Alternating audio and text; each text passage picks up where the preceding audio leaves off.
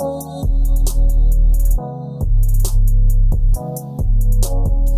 さんこんにちは、大川祐介です。僕は動画クリエイターをやりながら会社経営をしたり、約1000人規模の動画コミュニティトランスサロンや動画をより専門的に学べるトランスメディアなどを運営しております。このポッドキャストは動画クリエイターの僕があえて音声のみでお届けするコンテンツです。ぜひホットアイマスクをつけてお聞きください。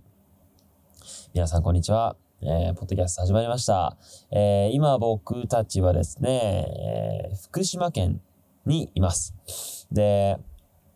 まあ、あの、サロンの、サロンにはもう記事書かせていただいたんですけれども、えー仙台で、まあ、FPV とかをね、えーやっている清高さんという方がいるんですけれども、その方と、まあ福島でたくさん飛ばしてきました。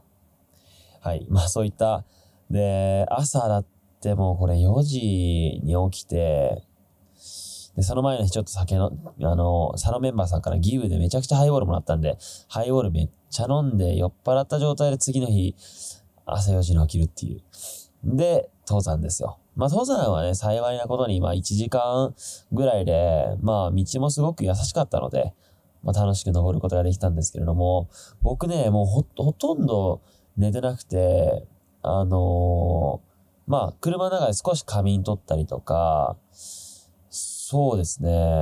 なんか、僕、コンタクトレンズなんですよね。目悪くて。なので、なんですよ。途中で寝ると目めっちゃ痛くなるから、なるべく寝たくないんですよ。そういうのがあった、まあ、影響で、全然寝ずに、今、今起きています。ちなみに今ね、夜の12時12分ですね。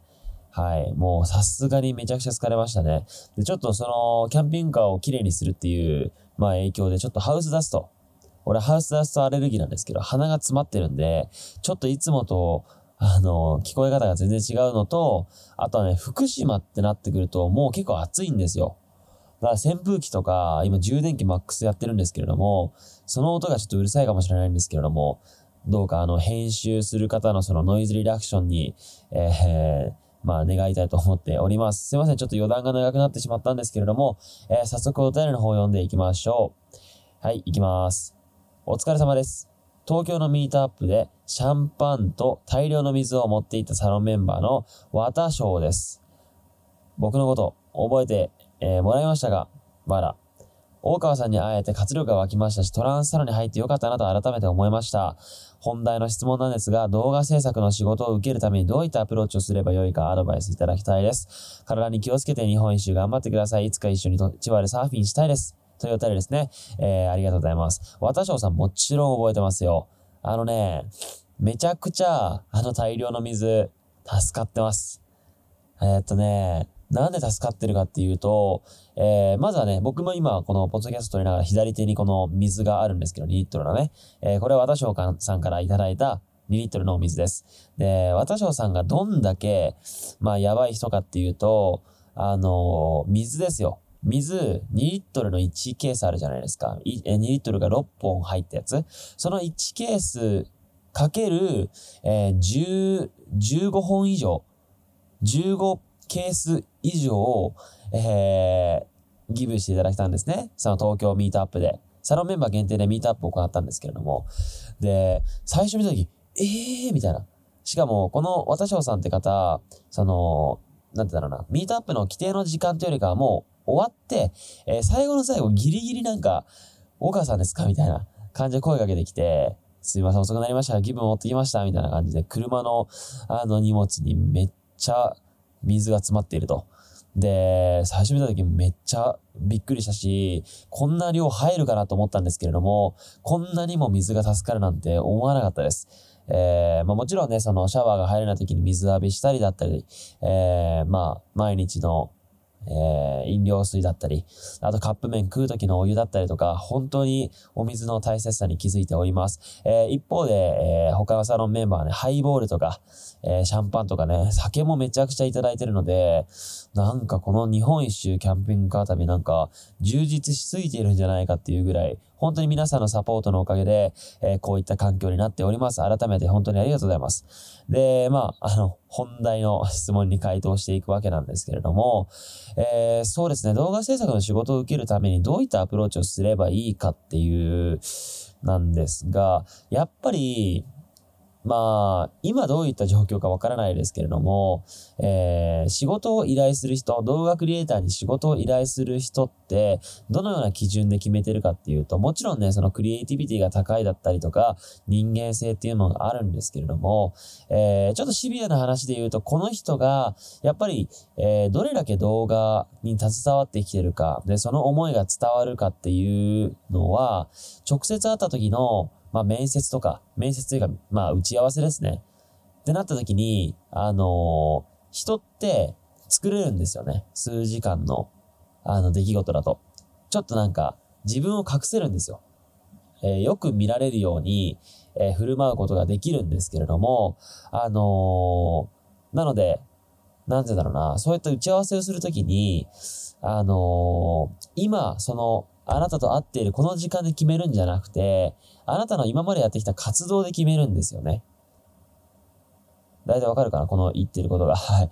まあ、伝え方がしっかりしてるかわかんないですけれども、まあ、あのー、まあ、結論から言うとしっかり行動している人に、えー、仕事が、まあ、つながる。まあ、いいアプローチだなっていうふうに思っております。で、それは、まあ、SNS で日々動画アップロードすることもすごく重要だと思うし、えー、YouTube 上でたくさん動画制作をして発信するっていうことも大事だし、えー、なんて言うんだろうな、その半年ぐらい前からずっとそういった活動をしていると、あ、この人は動画が、まあ本当にその、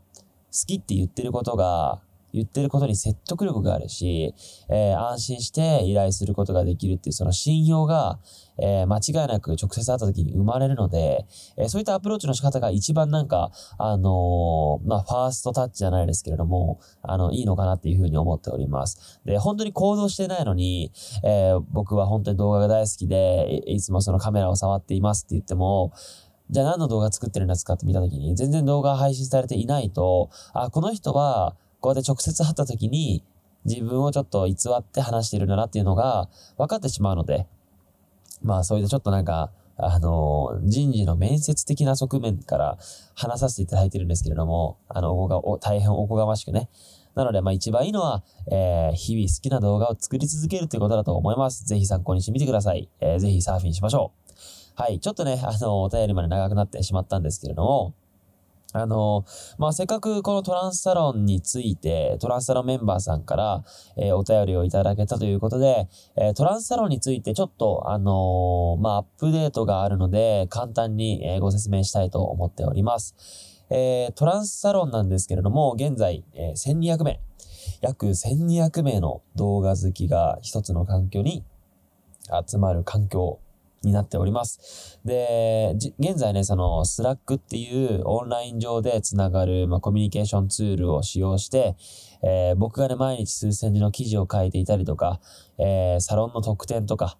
あとは、まあ、サロンメンバーの自己紹介でわからないことを質問した誰かが回答してくれるチャンネルだったり、本当に様々なね、えー、チャンネルがあって、まあ、オンライン上でも濃いつながり、えー、オフライン上、今コロナでできないですけれども、リアルイベントとかでもつながれるっていう環境を僕たちは提供しております。ただですね、えー、やっぱりその、ずっと同じような、えー、まあ、継続っていうのは、あまり良くないと思っていて、日々挑戦すべきだと思うんですね。えー、もちろん今、現時点で1200名かもしれないんですけれども、えー、今後は5000人とか1万人とかいう、えー、単位になってくると僕は思っているし、まあそういう環境にしたいなと思ってるんですね。もちろんやっぱ巻き込める人が多ければ多いほど挑戦できる壁も大きくなってくるので、えー、それは健全な形かなと思うんですけれども、じゃあ果たして今のこの Slack っていうコミュニケーションツールに1万人の人が入ってきたとして、えー、果たして、えー、モラルは保たれるのかだったり、まあ、ルールを守ってくれる人たちが増えるのかっていう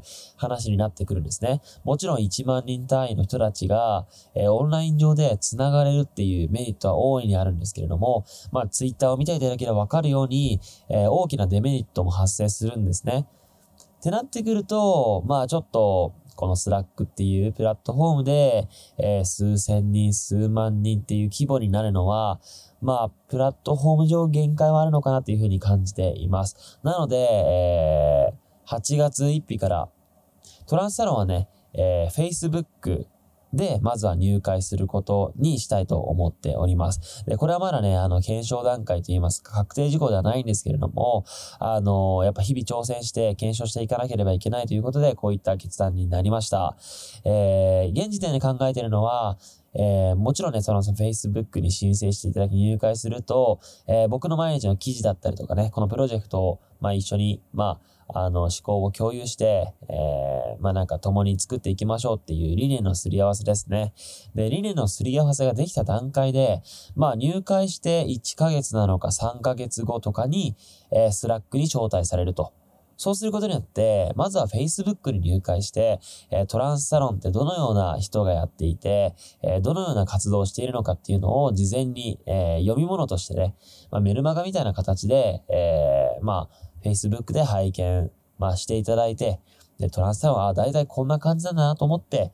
Slack に参加していただけると、えー、しっかりとその、なんだろうな、ルールが保たれた状態、秩序が保たれた状態で、えー、多くの方たちにね、本質的なそのつながりとか学びを、えー、ご提供できるのではないかなというふうに思っていますので、えまあそういった形で今は考えております。なので、まあちょっとね、8月1日ぐらいから始めるので、まあいち早くこの Slack っていうコミュニケーションツールを、えー、触れ合ってみたいという方がいるのであれば、もし、えー、よければね、その、サロンの、えー、概要欄にリンクも貼っておきますので、チェックしていただけたらというふうに思っております。えー、まあ、そんな感じで今日はトランスサロンに関してのお話が多かったんですけれども、え